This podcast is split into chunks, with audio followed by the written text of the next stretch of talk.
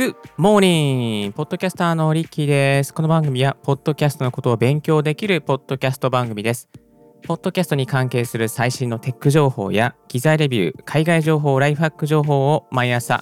Apple Podcast をキーステーションにオンエアしております。さあ、えー、今日お届けするトピックはこちら。これが私のネタ切れ防止策。絶対にパクらないでねはい、ワオということで、えー、ネタ切れ防止策をですね、ご紹介していきたいなと思っております。音声配信、ポッドキャストをやっている方の中にはですね、やっぱり、あちょっと50回とか70回ぐらい配信してみて、ネタ切れじゃねーみたいな、もうなんか、あれ、なんか趣味のことを淡々と語っていたけれども、なんかもう、あれ、ない。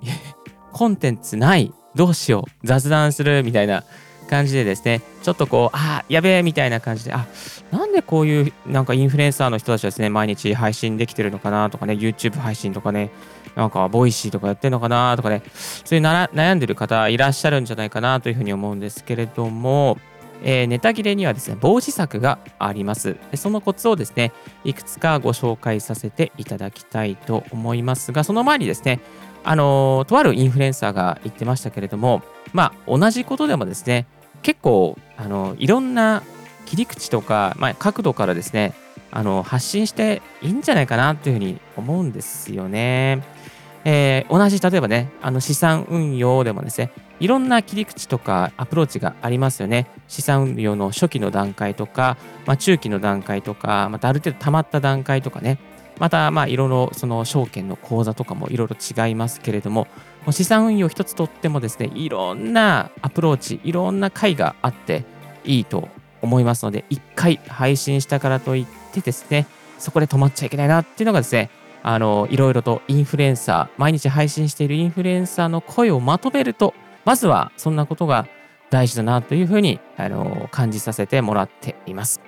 はい、ここからはですね、ちょっとリッキーの個人的な、あの、1年半ぐらい音声配信、ポッドキャストや、また4年ぐらいですね、えー、ブログの記事を更新しながら思ったことですね、まあ、体験したこととか、またこれいいなと思ったことをですね、えー、ご紹介させていただきます。まず1つ目がこちら。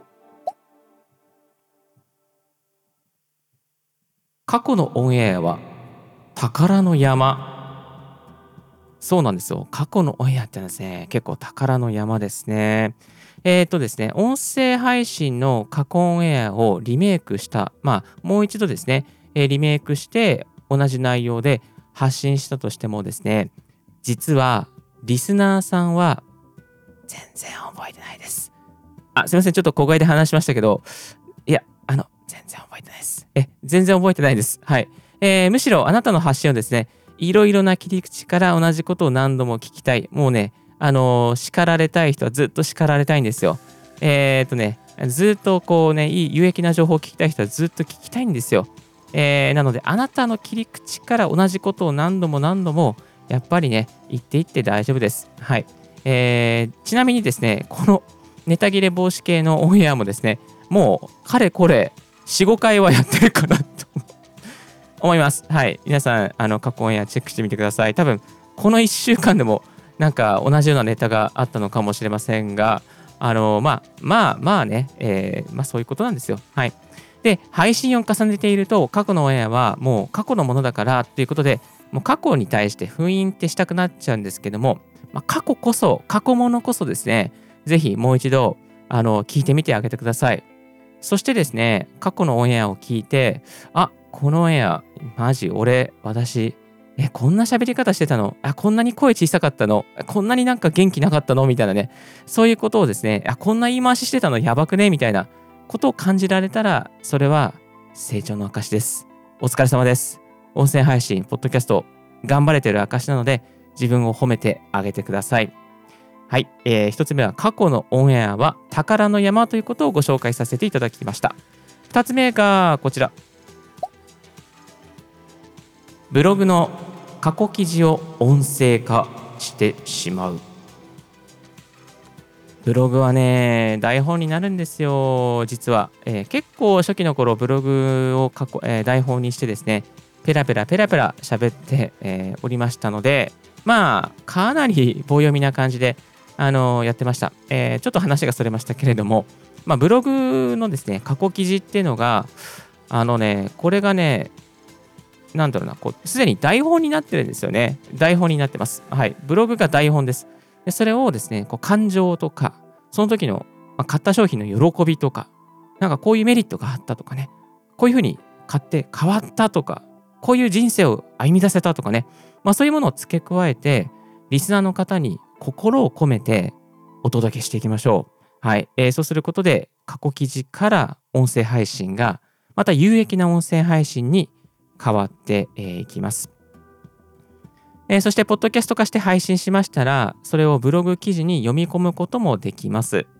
えー、URL を、えー、URL そのリンクをですね、ブログに、例えばワードプレスに読み込んだりとか、あと Spotify とかだったら Spotify のリンクをそのまま読み込めるようなプラグインもありますので、えそれで読み込んで過去記事に、え入れて、もう一度過去記事を更新します。で、更新したらですね、しっかり Twitter で、え、とかでですね、えー、メルマガとか Twitter で案内して、えー、そしてそれをまた読んでもらえる。でそして、あの今度は、まあ、記事プラス音声もあるので、もしかしたら、まあ、あの長くね、あの滞在してくれる可能性もありますよね。ブログを見て、あ、これ音声でもあるんだったら音声も聞いてみようとなって、そしてブログの一記事にですね、長い時間滞在してもらえる。すると、なんとなんと、SEO 的にも有利ですよね。えー、SEO 的に、あ、この記事の読者さんは長時間この記事にですね、滞在しているから、あこのね、あなたの記事はいい記事なんじゃないかということで、SEO の評価が上がるというメリットもあります。はい。えー、過去記事、ブログの過去記事の音声化は、そんなメリットもあるということで、ご紹介でございました。続きましてが、こちら。Twitter からアイディアを膨らませる。ツイートからアイディアを膨らませる。ツイッターからアイディア膨らませてどうする、えー、自分のあなたのツイートからアイディアを膨らませることができます。そうツイッターのですね、ツイートをネタ、あ、元、ネタ元って、ちょっとおかしいですね。えー、ネタ元にするですね。えー、ネタ元にするっていうことですね。まあ、あの、これ、最近よくやってます。えー、実は、もう毎日ですね、あの、ツイッターでツイートしたこと、あ、これリスナーさん聞きたいことかもなと思ったツイートがあれば、え、それをですね、え、台本代わりにして、アイディアを少し膨らませたりとか、まあ、あの面白い具体例とか少し入れたりしながら、え、話してますね。でですね、140文字しかないじゃないですか、ツイッターって。で、それがね、本当にね、なんかこう、その音声配信の卵になるんですよ。えー、そこからどんどん膨らませるぐらいが、まあ、ちょうどね、いいですね。あんまりですね、この台本でなんか長々と書き込みたりするとですね、すごく長くなるんですよ。これはリッキーの場合なんですね。皆さんはもしかしたらあのちゃんとこう挨拶文からですね、まあ、こう内容から全部書いた方がいいっていうパターンのね、えー、方もいらっしゃるかもしれませんけど、私の場合はですね、もうほぼ Twitter ぐらいの箇条書きの台本が、えー、ちょうどいいという結論に至りました。まあ、これは人によって変わりますので、えー、ぜひ自分のですね、まあ、コンフォートな、まあやりえー、一番いいやり方を探求してみていただきたいなと思います。えっ、ー、とですね、なので、まあ、ツイッター、まあ、これ、えー、ツイート、ツイート、例えばあと他にはですね、ツイートして反応が良かった内容、これを音声化するっていうこともですね、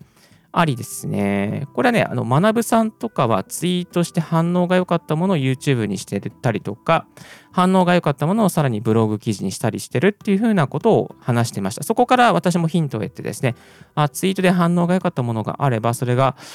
皆さんの聞きたいことかもしれないからっていうことですね、えー、話していくようにしています。はい。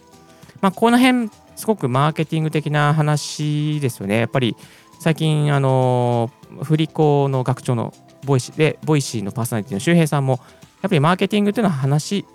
相手が聞きたいことを話すっていうことですね。えー、それが大事っていうことを話してましたけれども、やっぱりそのね、えー、周りのリスナーさんとか、ツイッターのフォロワーさんが興味ありそうなこと、聞いたら有益になるようなことをですね、やっぱり語っていく。自分が話したい。自分がこれをネタをこのネタを話したいじゃなくて、えー、そういうふうに相手目線に立っていくってことが改めて大切なんじゃないかなっていうことをですね、えー、感じながらツイートをまとめております。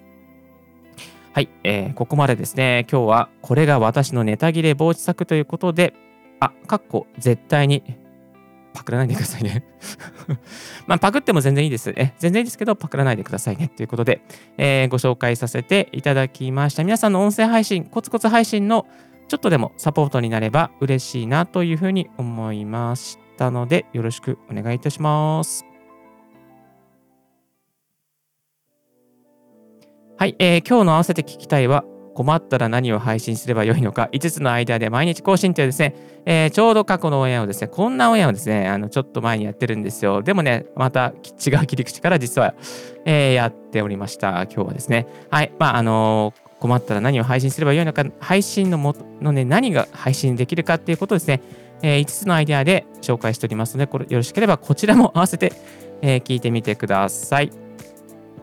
そして、えー、最新のポッドキャスト関連ニュースということで、ちょっとあの関連ということですね、えー、72の言語に対応、録音した音声を文字起こしできる SourceNext AI ポイントレコーダーオートメモ S というのがリリースされるということなんですよね。これすごいですね。価格の方は24,800円ということで、えー、AI のボイスレコーダーなんですよね。えー、録音した内容を全部ですね、あの文字起こししてくれる。しかも、日本語、英語、中国語のほか、計72の言語で文字起こしが可能ということで、これはね、やばいんじゃないかなっていうふうにね、あのー、思ってます。このね、レビューをですね、どんどん、あの、どっかでしたいきたいなと思うんですけども、なかなかこれ高いから難しいなーっていう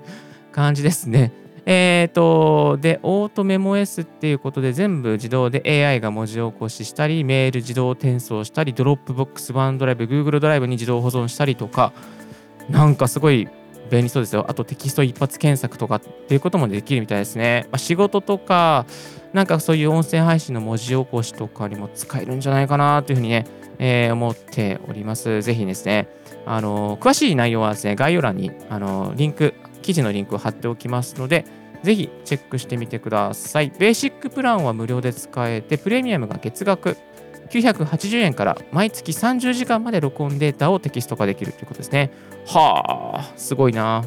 いやー、すごいですね。こういうのがどんどん有料からまた無料になってきたらいいなというふうに個人的には思っております。はい、今日もレディオを聴いていただきましてありがとうございました。また明日も放送していきます。Thank you very much for tuning in. バイバイ。